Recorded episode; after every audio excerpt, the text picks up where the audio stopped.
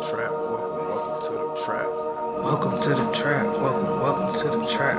Welcome to the trap. Welcome, welcome to the trap. Let's go. Zen, Trap, Zen, trap, Zen, trap, Zen. trap. Protect. Yo, peace. All right, welcome back to another Zen Trap Chat. I'm one of your two hosts, Yogi LG. Zen P. Um, and I just kind of want to start with our purpose or our mission here um, at Zen Trap. Our purpose is to guide and inspire listeners to be accountable for their overall health while sharing our perspective and journey to do the same through continuously seeking internal peace to maximize our potential and the service of others. All right, so we got a fantastic episode today. Can't wait to for you all to see this. Zen P, let them know what we got today. Well, we have a very special guest and friend and college alumni and high school alumni for me. We have Dr. Paige Brown with us today. I'm not going to run through her her resume because here on the Zen Trap, we like to give our guests the chance to kind of discuss their life story so we can hear about maybe some things we didn't know about and some things that they may want to mention and not mention. And that could be accolades, it could be family, it could be whatever they want to mention. So, Paige, we would like for you to just give us your life story in two minutes. There's not going to be a clock up, so you're not going to feel pressure of that. Uh, we might put our hand up if you're kind of going over, but we don't want you to feel like you're rushed. We don't want you looking at the time and stuff. So you can start from birth until now on just like who you are, what you're about, and what you want to share about your life story. Okay, thank you. Thank you all for having me. I'm excited to be here. I know it's going to be fun. Um, so I am Paige Brown. I'm from a small town, a Ahoskie, North Carolina. It's a really, really small A town, A town. um, so I grew up there. Um, if you go to Walmart, you are for sure to see someone you know. So that's just how small it is. A small country town. Um, grew up with this guy right here, Paris. Um, had some some fun times there. Raised with both parents. My sister and I went to Hertford County High School. Um, I was involved in a lot. I was a cheerleader. I ran track. I was SGA president. Um, I think that was part of my mom because she wanted us to always be involved in something to keep us out of trouble. I think that impacts me today though, because I don't know how to be still and to just relax and not do anything. Um, but I- I'm glad she did it because it definitely kept us out of trouble. Um, from there, once I graduated from high school, I went to North Carolina Agricultural and Technical State University, Aggie Aggie Pride. Pride. Aggie Fried. Majored in electrical engineering. Um, when I went there, I had no idea what electrical engineering was. Um, I didn't know what I wanted to major in, and I had an uncle who majored in engineering at A&T. I had an older cousin who I looked up to who majored in electrical engineering, and so it was like, okay, maybe that's the way to go. Um, I did know that I wanted to go to A&T. I was in this uh, program called MSEN Math Science Enrichment Network, where I went to um, a Saturday academy at Elizabeth City State University every Saturday. Paris, did you go to? Yes, You I was there to- with you. Yeah. that was fun times on that. Y'all had fun. I did not like school on Saturdays. um, but yeah, so I went on a we went on a trip one summer to A and T with MSEN for like competitions and stuff, and I fell in love with the campus, and that was sixth grade, and it was like I wanted to go to A and T from sixth grade. Didn't know what I was gonna major in, but it was A and T. So I went to A and T, majored in, in electrical engineering. I was also in the band Golden Delight. Um, I was a majorette, uh, twirl the baton, and dance.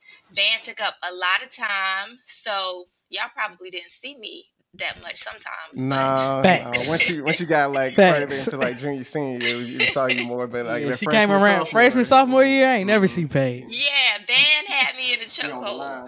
Um, but once I started getting into those uh, higher level courses, I had to spend more time in the engineering building. Um, so I, I pledged AKA there, had a great time at A&T. I loved it. Um, so many memorable moments with just with y'all too, like in class, outside of class. We had a good time. Um, graduated from A&T, went straight to work. Um, I went to work for the federal government. Um, any of my views expressed here do not reflect the federal government. Just want to put that disclaimer there. These views though. are mine and no one else's. I feel that. Um, So So I went and worked for an agency that built aircraft systems for the Navy. And that was very challenging for me. I was in Southern Maryland, St. Mary's County, Maryland. Um, it's in the DMV area, but it's not. It's really, really far. It's country. There are Amish people riding on a horse and buggy. Um, not too many black people there. So it was very challenging for me because people treated me like I wasn't supposed to be there. Um, I started out in a development program and they gave me busy work. Um, so I did rotations with different groups and each experience was different. I had some good experiences, but mostly they were like it was hard. Um, after I finished the development program, I had a lead systems engineer role, and I was on a team of all white men. And like even the logistician or person who wasn't an engineer, he would like micromanage me and ask me about my work where that was not his expertise. And he yelled at me one day in the office because I booked travel without consulting with him because he wants to ride together and do everything together. And I had to be stern with him, like, because I was like, at that moment, I wasn't taking any more of that. And after that, this lady comes up to me and was like, Good, I'm glad you spoke up and said something. so I think I started to get some confidence then, but it, it was like, several years went by like in the beginning where I really didn't say anything and I and I let people do whatever they wanted and I was just chilling okay whatever I just do this busy work just to get by. But I was involved with the National Society of Black Engineers and that took me away from that environment because I really hated it y'all. Um, but being with other people that look like me um, going to conferences working with students exposing them to engineering that really made me feel good. And it had me making had had me thinking that I wanted to be a teacher because I was teaching engineering to kids. And so I got my master's in education. Um, while I got that, I actually transitioned to another job, um, more diverse. I was just so happy to be in a place where there were people from all backgrounds. Um, still encountered challenges there because engineering overall is um, mostly composed of white men and black women are a minority. I feel like I'm talking too long because you. Hey, you. I, I was gonna say that in it. No, just look, just talk. Now you just tell us whatever you want to tell now. us about your life. We That's it. Now. This is very interesting. yeah. So yeah, I was I was happy. People actually were coming to me for my expertise, and that was like shocking to me because I wasn't used to that. Um, and it was really a confidence builder and made me feel like I could do this. Because at my first job, it had me thinking, maybe I don't want to be an engineer. I can't do this. But when people like felt like I had knowledge and they were coming to me for that knowledge, it made me feel good. Um, and it made me really want to be there. Um, so I enjoyed my time there. It was not without challenges, though. Um, I had people question my work, but luckily I had a mentor. Mentoring has always been something that, um, like, even from my A&T days, they said, get you a mentor. So I had a mentor, um, and they reached out to him asking about my work. And he replies to their email, copies me on it, and is like, yeah, her work is right. And like, I'm like, yes, he stood up for me, copied me on the email, and then they looked dumb. Um, but yeah, I had someone there call me a bitch. Mm. Um, didn't know how to how to address that initially. Um, it was I was standing in the hallway and I asked to speak to this person about something, somebody in leadership, and they said we'll tell the people that you're being a, a B word, and he kept walking off, and I went to a coworker's office and told her what happened because I was like dumbfounded, like I couldn't, I couldn't believe he said that to me, a, a, white man, and she started crying, and so that made me emotional. I'm very emotional. That made me emotional. and I went and told my supervisor what happened. She was very upset. Um, I went and talked to the union about it, and they were like, you need to confront him about it and let him know that that was inappropriate. He shouldn't have said that. And then once you do that, then we'll talk about the steps you can take to address the issue. So I confronted him about it with my supervisor present because I did not trust him anymore at that time. And I thought I was going to be emotional, but this man breaks down and starts crying.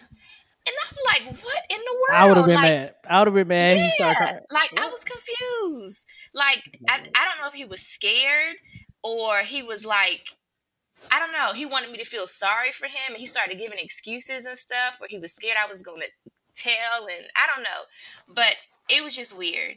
Um, and so I told his supervisor what happened. I didn't file like an EEO complaint or anything like that because I, I just didn't want to go through that process. Um, I don't really know what happened to him. Um, but yeah, whatever. That happened. He was nice to me after that. I asked for stuff and that had to be sent up to him for approval. He would approve it like in a hurry. I bet you saved his job. He's scared. Um, I'm debating on if I should say that he got what was coming to him. I'll say that because the behavior continued, and I will say that looking back on it now, I would have went all the way.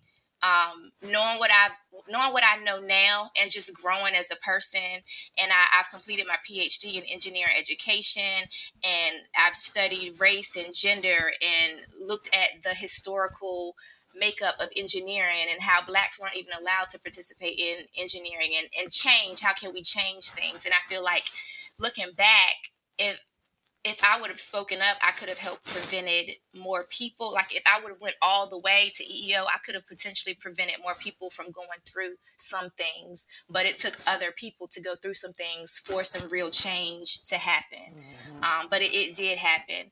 Um, and so now I've transitioned into a new role with another organization where I am a diversity, equity, and inclusion officer, helping to ensure that the workplace is equitable and inclusive for all people. That's dope. So I'm, I'm really passionate about that because of all the experiences that I have gone through, um, especially for Black women in engineering. Um, because I, I, mean I'm a black woman and I, I really feel for it. Um, I also wrote a book. I didn't say that, but um, you wrote a book.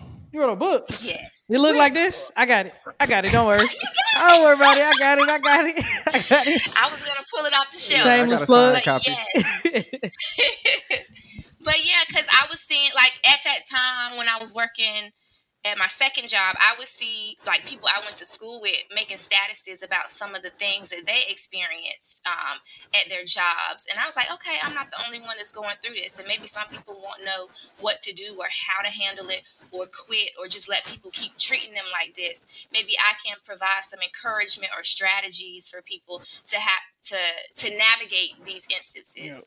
Um, so yeah, that's why I wrote a book Right. I did it before my PhD program. Um, it might be a part two or another book because I feel like I don't know. I, I, part two. I wouldn't accept some of. I wouldn't accept some of the same things that I have accepted, and you know, life goes on. You continue to grow and have learning experiences, so we evolve as people. Absolutely. All right, thank you, Paige, for that. Like that was very good, very encompassing of like your book and uh, your life. So I really appreciate you sharing that. Um, speaking of the book, what made you want to write a book?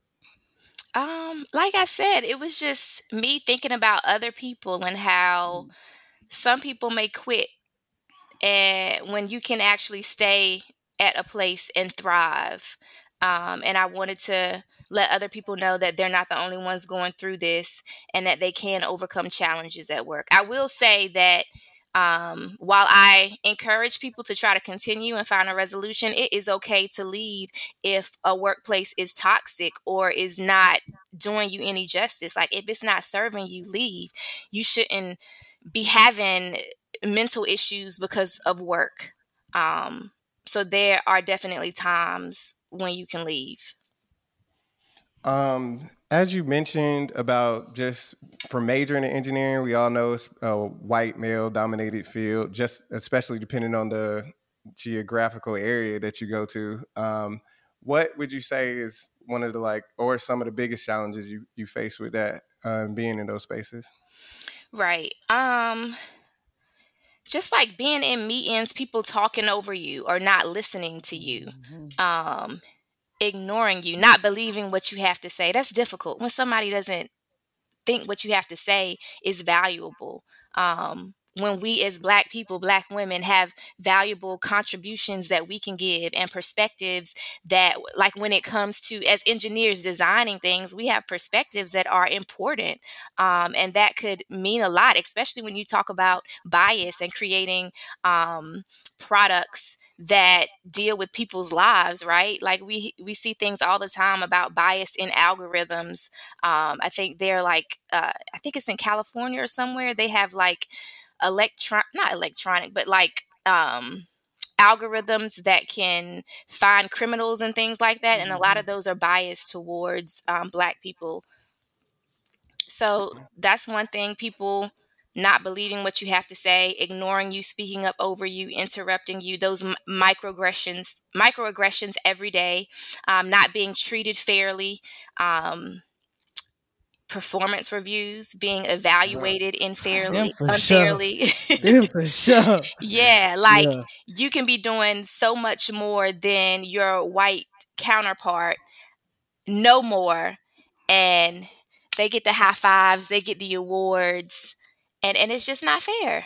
Yeah, I had a uh, homegirl just tell me the other day, like in her performance review, they were telling her she was unprofessional just based off how she laughed, and she's like, "I'm just a jovial black girl that just like to laugh, and why does that have to be a part of my performance review?" So I, I totally understand what you're saying. I think even black men and women um, see that sometimes, and yeah, and it, but it's crazy that it's like triple layered for y'all in this field specifically because it's like you're a woman, and then women right. have challenges already, and then you're a black woman, yep. and then you're yep. in a technical field. Yep.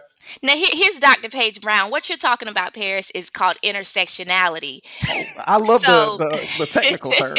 It, so we as people, we are not just black or, or a, man or a millennial or whatever. We are, we our identities are composed of multiple intersecting identities that mm-hmm. impact how people see us in the world, treat us in the world. So I'm mm-hmm. I'm a black woman. I am a mother. So that impacts how people view me. Like once I have my kids, is she going to be able to perform the same way as before she mm-hmm. had the kids?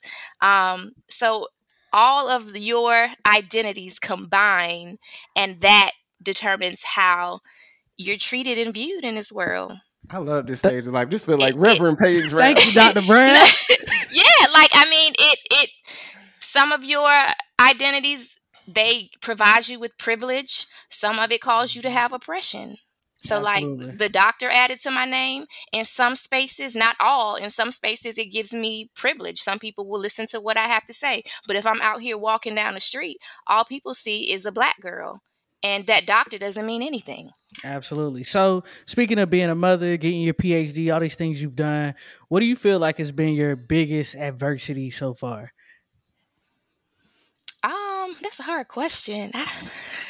my biggest adversity.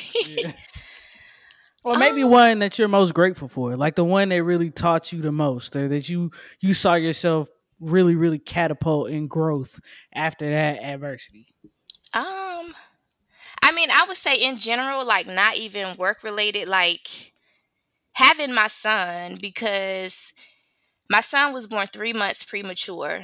Um, I was in my PhD program, um, and it really it really helped change my perspective on things in life, like in general, because him born three months early, I can't even hold him because he's in this incubator and mm-hmm. I've got a quantitative data analysis test coming up, but I'm in the hospital because I just had this baby. Like, what's more important? Like, forget mm-hmm. all this other stuff. Like, I don't have time to deal with this challenge. With I don't have time to deal with this challenge I can't even get my words out. You can say shit if you want to. you can say shit. shit. I don't have time to deal with BS mm-hmm. nonsense when it's real world issues going on. My family, my children, they come first now. Mm-hmm. So when I'm dealing with people and nonsense at work, like people like stupid stuff, mm-hmm. I don't have mm-hmm. time for that. Like we can be adults and we can get through this, but it's it's just bigger things in life to worry about. I think that has helped me to grow as a person outside of work and even at work. Like what are we trying to accomplish here? Let's put everything aside and focus on the goal. It puts things in perspective. Yeah, it puts for things sure, in perspective. Sure. Uh, inside, because clearly you're busy from clearly family, work, all different aspects of that. And you see this on TV and in real life all the time about people when they get married, have children, you got work and stuff, you start to almost lose yourself into all these other things and don't find time for yourself. So what do you do to kind of make sure that you don't like lose track of like who you are and find time for yourself and like what what how do you find peace in your busy life? I'm still struggling with that. I'm still a work in progress. I I'm gonna be appreciate that. I appreciate be- the honesty. Yes. It's hard because it's like every day I gotta wake up, I gotta worry about two other people and what they're eating, what they're wearing today, getting them to school. Like y'all, I hate trying to figure out what people gonna eat for dinner My little broke best friends. Broke best Yes. friends. And then you work hard and prepare a meal and put it in front of them, and they throw that plate away.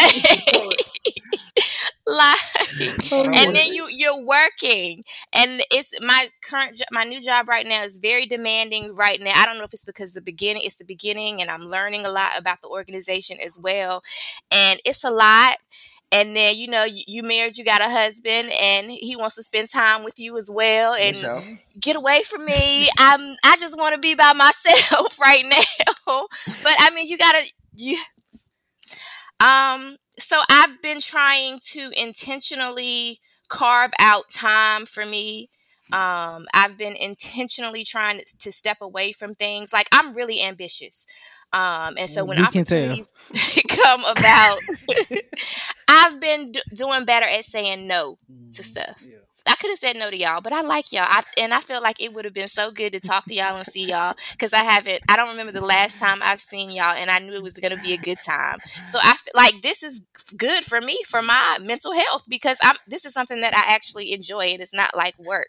Yeah. Um, so thank you all. Yogi LG felt it now. I was like, no, come on, just push a little bit. She ain't saying no yet. Make her I say was no. like, she busy, Make her man. say Let no. her, let her, let her do her her thing. no. nah, but we we definitely understand like your lifestyle and what you got going on. We see your ambition, and just like it's amazing how you can watch people you went to school with online and just be in admiration just based off like their social media. Like I'm like, man, I saw your son was born three months early. Like I'm worried about oh the next child coming. What we doing to prevent it? I'm thinking about it. Like I'm worried about you just from afar.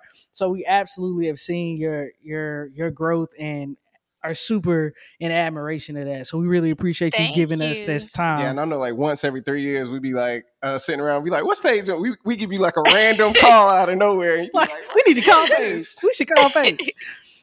Um, Yeah. So I yeah. So I like I have a hard time leaving something if I'm into it, like Mhm. working on something. So now I have to make myself stop and move on to the next thing. Like when my work day is over, stop so you can have time for yourself before you go pick up the kids. So like scheduling thing, I put scheduling things. I put everything else on my calendar. So why not put time for me to go get my nails done? Time for me to just rest and do nothing. Yeah. So speaking of just how Intentional ambitious you are, um, do you feel like you're actually maximizing your potential?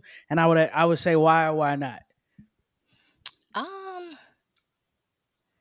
that's that's a hard question for me too because, like, I mean, having two kids, I've been intentionally trying to slow down because at this point in my life and the ages that they are, it's a critical time point for them. So I want to be present for them to give them everything they need, and I feel like when they get a little bit older, um, I'll put myself back out there all the way. Um, but I mean, as for right now, I'm doing what I can, not taking on too much, doing things that I think would serve me. Um, and is not just something just to do it and and I'm not going to get anything returned. Like it has to be beneficial for me in some way. Um, and so I do think about that. Like, how will this help me in the long term? Um, yeah. So I, I I would interpret that as absolutely just because you're maximizing your potential in motherhood, you're maximizing your potential in Okay. career wise, wifehood. Uh, Is that a thing? Wifehood? I don't know. Yeah, you can throw a hood. at- Wife life. wife life. So I think my my answer to that for you would be yes, but you know I think we Yeah. never know our full potential. Uh, we just keep trying to reach it. Um, and, and Right. And then you don't want to do too much where you break yourself down and you like minimize that. that. Absolutely. Um, minimize your ability to be able to reach your full potential. Yeah, she's talking Um, about like burnout I don't syndrome. want to Burnout syndrome. Yeah, for sure. Yeah, yeah. I'm trying to avoid that.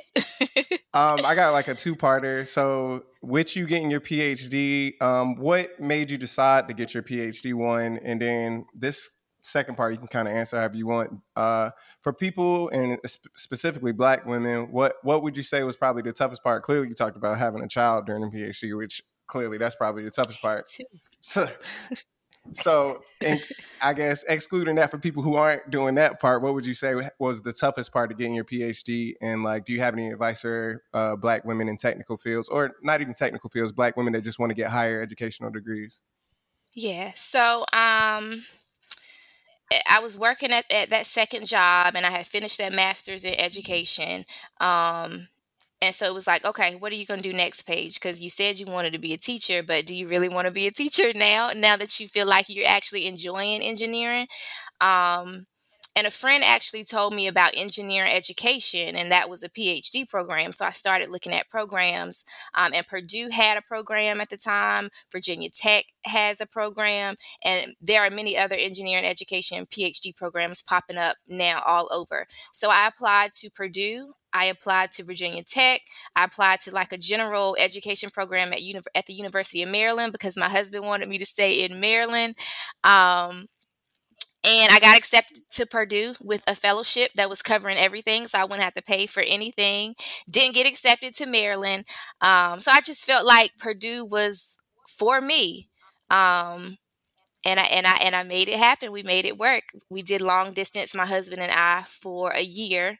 Um, got pregnant midway through that year and ended up coming back and finishing the rest remotely. I was also working, I didn't work the first year of my PhD program, but I worked after that. Um, after the first year. So, yeah, I just knew that education, working with students, was a passion of mine, and I figured I could couple it with engineering.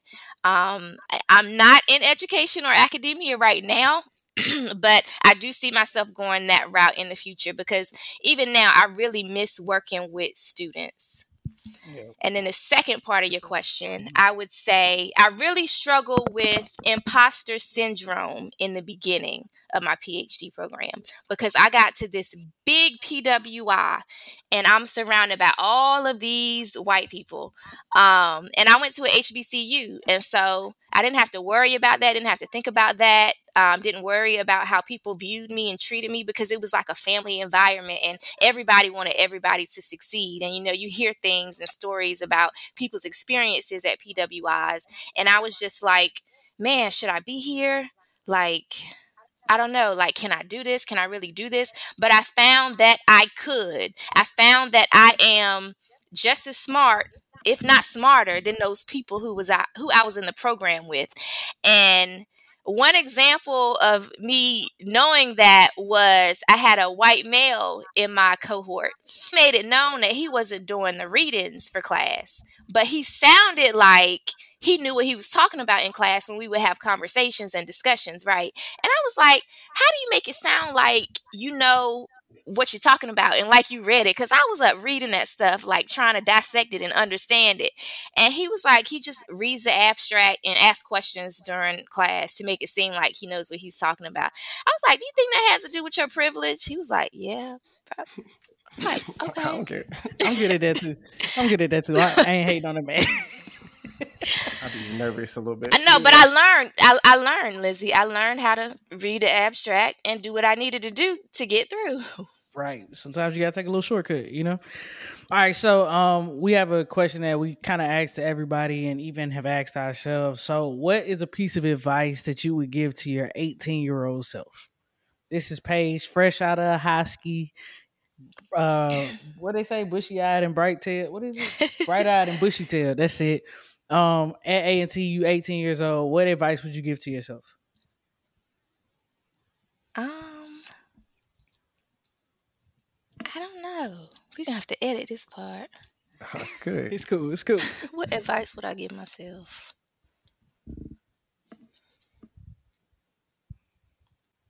I don't know. I, I mean, I would just say she everything. was doing her damn ev- thing back then. She was good. She was on point. She was, on point. I don't no, need no but I will say, like in high school, Paris, my senior year was the hardest year for me ever because you you don't you you don't know you don't know. all I don't know nothing about that. Yeah, high school. I Yeah. was just, I was just around. You- I was just around. He was blind. I was ready to go. Okay. No, I would tell myself, I guess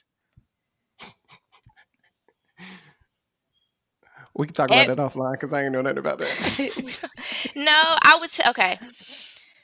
I would tell myself everything is going to be okay. Like you're going to go through some hard times, like some situations where you think it's going to be the end of the world, but it's not. Everything is going to be okay. Just keep pushing through. Keep that is keep working towards the goal. I mean, it's simple advice, but I mean, it's no, it's but the truth. sometimes that's the best advice. Like if your if your future self could come and just say everything's gonna be okay, you might be like, oh, It give like, you so much more. Like, Yeah. okay, I just got to keep going. I don't, I don't know how it's gonna be, but I got to keep when you going. do get like, because we all get down, sad, overwhelmed with stuff. When you do get in places like that, what what's your thing to do to like kind of get you out of that? Like, is it just time, or is it like music, or you got to be around friends and family? Like, what what do you like to do when you start feeling a little overwhelmed or sad about something? I cry when I'm really, really, really overwhelmed. I Fun. cry. And I just like I don't know, I have to reground myself um and like remember like what's most important, put everything in perspective and say, "Okay, Paige, you you giving so much of yourself, you got to take care of yourself." Um, and let some things go. Give yourself grace. If you, I told y'all I'm ambitious. If you- you're not able to accomplish X, Y, Z when you planned it, okay, maybe you just readjust that timeline. I had to do that a lot with my PhD program. I had to readjust my timeline each time I had a kid. I had to readjust it with COVID. Um, Opportunities came about and I couldn't do them. I had to just say, no, I can't do it right now. I have too much on my plate. Um, my graduate advisor, she told me big opportunities um, they come along every two or three years. So don't be discouraged because something else will come along. And you know what? It could even be better than the opportunity that was presented before. So I just have faith in God that things will work out um, and try to give myself grace. Yeah. That's dope. Uh, you mentioned imposter syndrome as well, and I only wanted to bring it up because I have a lot of female friends, and that seems to be a thing. Also in engineering, tech fields, and mm-hmm. stuff like that, and that seems to be a thing that they struggle with as well. And I don't know if you have anything to say on that or advice for that as well for women or just people in general, not to generalize women that struggle with imposter syndrome. Because I know in the corporate workspace as well, as a man and from what I've seen from other men, we don't have issues with getting told no or applying for a job that we are not qualified for whatsoever or asking for a promotion that we feel like we may not even deserve. But I talk to some of my friends and they're like, I only have eight out of the 10 things. I still need nine and 10. And you just be like, what? No, you're doing this job better than anybody else has ever Yeah. done it. And you're still worried about. So, uh, can you speak on that a little bit or do you have Yeah. any words of Yeah. wisdom? That's how I was too. Like I'm looking at the job announcement, like I don't have this, I don't have that. N- apply for that job. Um, don't be scared. Apply for it. You can. I'm sure there is something that you have done where you can write something in your resume that speaks to whatever that qualification is. There is a way that you can do it, even if it wasn't from like your actual work on the job. Maybe if if it was something where you volunteered with the organization, you can include that in your resume, and that counts as experience. So don't be scared. Um, you are as you are capable um, you are even more capable than some men out here. That's what I would say to women. Um, you just have to be confident and put yourself out there. Um, for some reason, men are just more confident and they say whatever they want to say. Speak up. Use your voice. I definitely think it's a it's the environment. It's just uh, cultural and stuff It's, about I- how it's men are raised things, and women it's- are raised. especially like Southern women. I find even like more lady and all this Southern women stuff. Are even more of a like, oh, let me not say that, let me not be disrespectful, and how people can Yeah. interpret things. Even though I'm I'm very outgoing, um, I still struggle with it. Like, oh, that's kind of disrespectful. Let me not tiptoe. So I totally understand and can appreciate that advice Yeah. for sure. I struggle with it too, but do it scared. Because sometimes I do it scared. It was do one meeting I spoke up and I was nervous, but I said I got to do it because I don't believe in what is being said right now. So I may be nervous on the inside, but I said it. I said Somebody, I saw something not too long ago that says when you want to do something, you only need to be brave for about 15 seconds. so you could just start it. Like you just Mhm. need about 15 seconds of bravery, um, so you can just get that thought out of your mind, that negative thought, and just do what you got to do. So that Right. that is fantastic. Um, is there anything that's a part of like your daily routine or something that you've always done that kind of has attributed to your success? My daily routine. Or I even mean, just I- something that you do maybe like once a month, like oh, I write things down or I put, you know, whatever it is, something that you do specific to you. I mean, I set goals. Um, because I mean, like I have a vision for where I want to go, so I think it's important to write that down. Um, so you know what you're working towards. Um, I also pray every day because I can't do it on my own. I need the Lord. um, yeah, write Wow. it down. I mean, That's I mean, good. I make That's to do good. lists and everything like that. I'm a type A person for real. We know. um, inside of your future vision for academia, what do you see? Like, I'm sure you already know, but you don't have to share it if you don't want to. I want to make sure you know that so you don't feel pressure.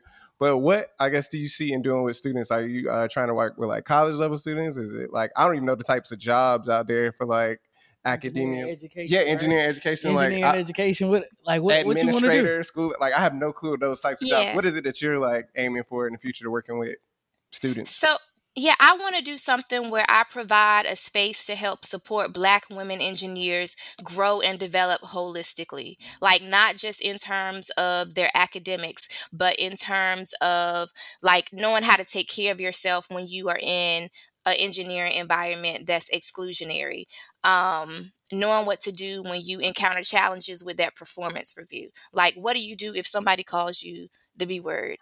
Um, like how do you navigate all of these different challenges and right now like there are a lot of efforts to diversify engineering but like we're bringing in trying to bring in people from different backgrounds we need to be working on changing the culture of engineering so that once you bring them in the environment is welcoming and inclusive and supportive of everybody not just black women but everybody in general.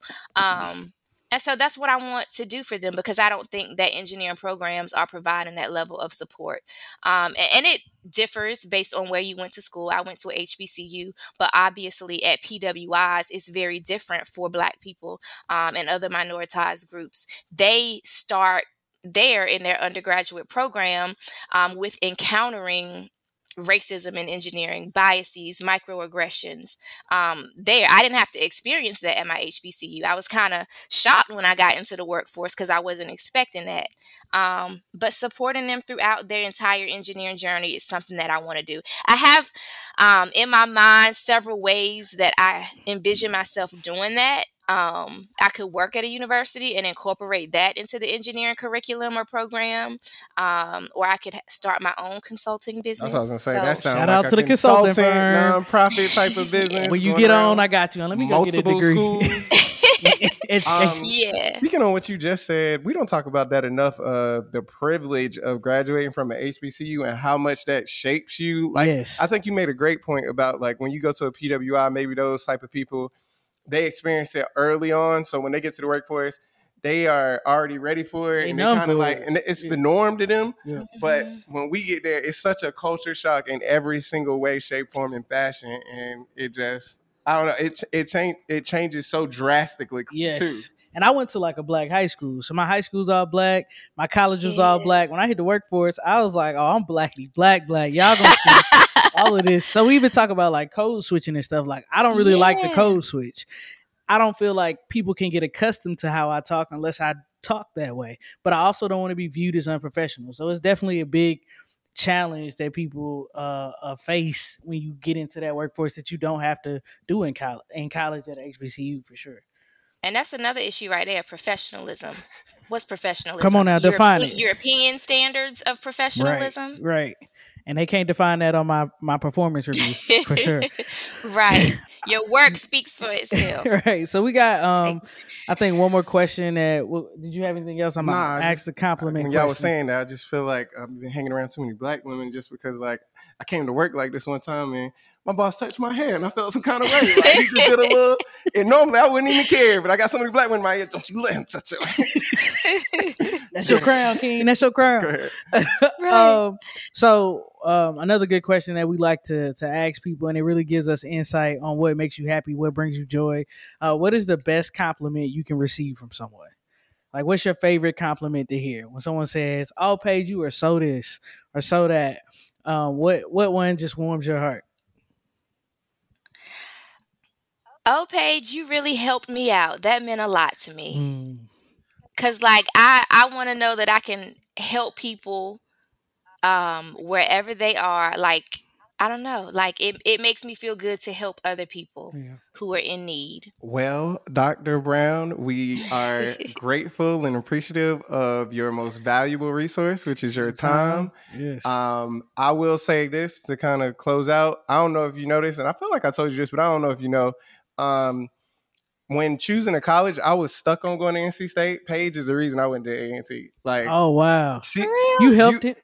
You, helped I- him out, Look, Paige. you can probably look on Thank you. Facebook; it's still there. Uh, I was messaging you about something, and I don't remember. Or I made a no. This is what happened. I made a Facebook status just about college or something, and I said something about NC State, and you messaged me immediately and was like, "Paris, you're not going to A&T? Like, uh, and I was like, "What?" You was like, "You need to go to A&T because of this, this, and this." And then, of course, I got into the home program and stuff, and I know about like the stuff Mhm. uh, that helped me with that, with, with your family and stuff, of course, too. But like, literally, your message is what made me literally change my viewpoint. Because, of course, I w- we went to high school with all black people as well, and I was just thinking like I wanted the opposite. I want to go to PWI, and I want to try because I think I thought our high school didn't prepare us for college until I got to college, and I was like, oh man, we more like we're more than prepared. Like we are. So thank you for helping me make one of the best decisions of my life and go to HBCU. You're welcome. Now see that right there makes me feel good. That right- There it is. There it is. yes, I'm gonna have to go back and find that message. It's in there. All right. Well, um, Oh. that that's all we have. Unless you, you have, have something any, else. anything else you want to close You out with? no, Please, shameless just thank plug. you. Anybody, Yes. please go Go get the. put the Go get my Amazon book. It's on Yeah, we'll Amazon. have it in the uh, profile when we post this episode for sure. Absolutely read the book. Great book. Very good points. Uh, all, some of those things I've done, some of those things I haven't, and will plan to do in my career path. So, Ready for Conqueror 2 yep, Conqueror yes, two coming soon. two. to go along with the consulting business. We mani- we manifesting all that for you. Um, yeah, we love that. yeah, no, but thank you. I I love y'all. Thank you so much for having You're me. All right, this has been another episode of the Zen Trap. Uh, if you can't do nothing else, make sure you protect your peace. And protect your energy. This is Zen Trap. We out. We out.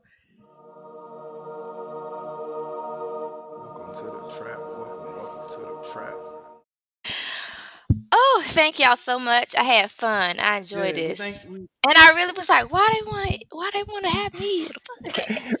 After this whole speech and sermon you just gave, why we want to have you? No, what you talk about is intersexuality.